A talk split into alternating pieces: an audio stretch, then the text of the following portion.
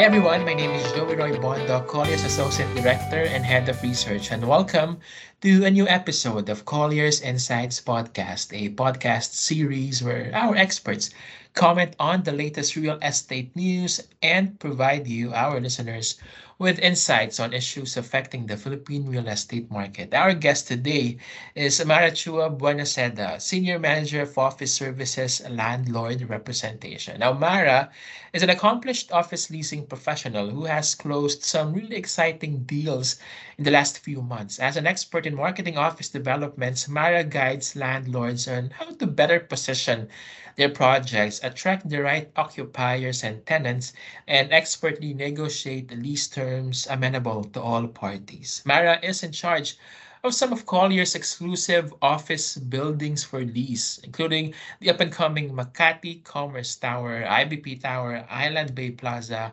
and many, many others. Today, we'll hear her secrets to finding the right occupier for her clients' properties, and I can't wait to hear her spill the beans. So let's go ahead and ask her. Hi, Mara. Welcome and thanks for joining us today. Hi, Joey. Thanks for inviting me today.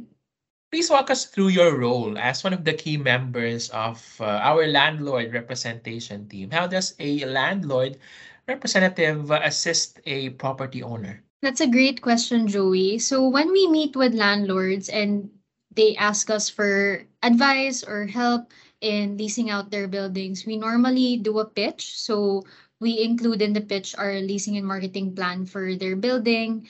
And once we do get the appointment, we schedule another meeting to present you know our execution our plan for execution for our leasing and marketing plan and how we intend to get tenants for their buildings and how we intend to market the building especially if it's still under construction like Makati Commerce Tower Okay, please fill us in on the buildings you exclusively handle and the market. What's special about these properties and how do you market them? So what's great about the landlord rep team now is we have a diverse portfolio of office and retail developments, not just in Metro Manila, but also in key provinces. An example of a building I'm handling right now is Makati Commerce Tower. So this is located along Gil Puyat and Chino Roces. So the landlord is really invested in you know sustainable and wellness features like uh, enhanced indoor air quality, touchless car park access, uh, lobby and turnstile and passenger lift access, and there's also UVC sanitation for elevators and escalators. Island Bay Plaza, which is located in the Bay Area, and Studio 7 in Quezon City are also great examples of developments that are designed to be energy efficient green buildings. So the landlords have invested in landscaped areas, they've installed highly efficient double glazed facade to minimize heat and noise coming from the outside environment, and construction materials that they use were sourced near the project site to reduce environmental impacts resulting from uh, transportation. And another building that I want to highlight is IBP Tower in Ortigas, which is right smack in the center of Ortigas, is, and it's near different support establishments and transport hubs. And what's good about this building is it's just right across the elevated walkway that's built by the LGU. So it's really convenient for commuters and tenants for the building if they need to go to uh, the, the nearest transportation hub. Those are interesting buildings that you mentioned, Mara, which are strategically located across Metro Manila. Now, my question is, why do you think it's important to have a landlord representative uh, at this point as the office market recovers? Please discuss the um, advantages.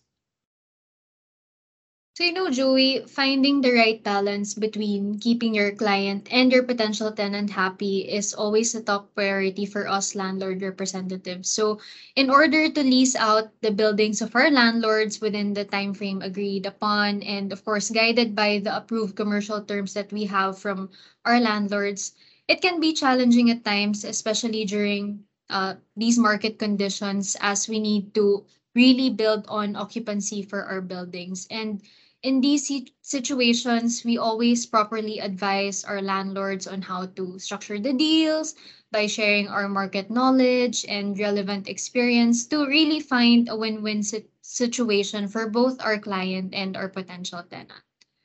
Great. Now, Mara, I want you to wear your market researcher hat and uh, discuss your prognosis for the office market beyond 2022. Which areas do you see picking up? And what features uh, do occupiers and tenants look for?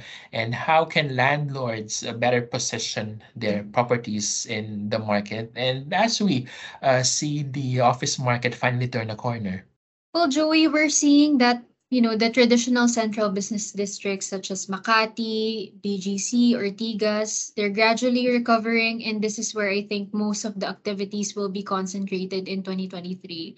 There's also a lot of interest now for sustainable and green buildings. So these are LEED, WELL, Verde, or even EDGE certified office buildings. And this is, I think, the direction where the market is heading into over the next few years. And to better attract tenants, I believe that landlords should definitely highlight these features.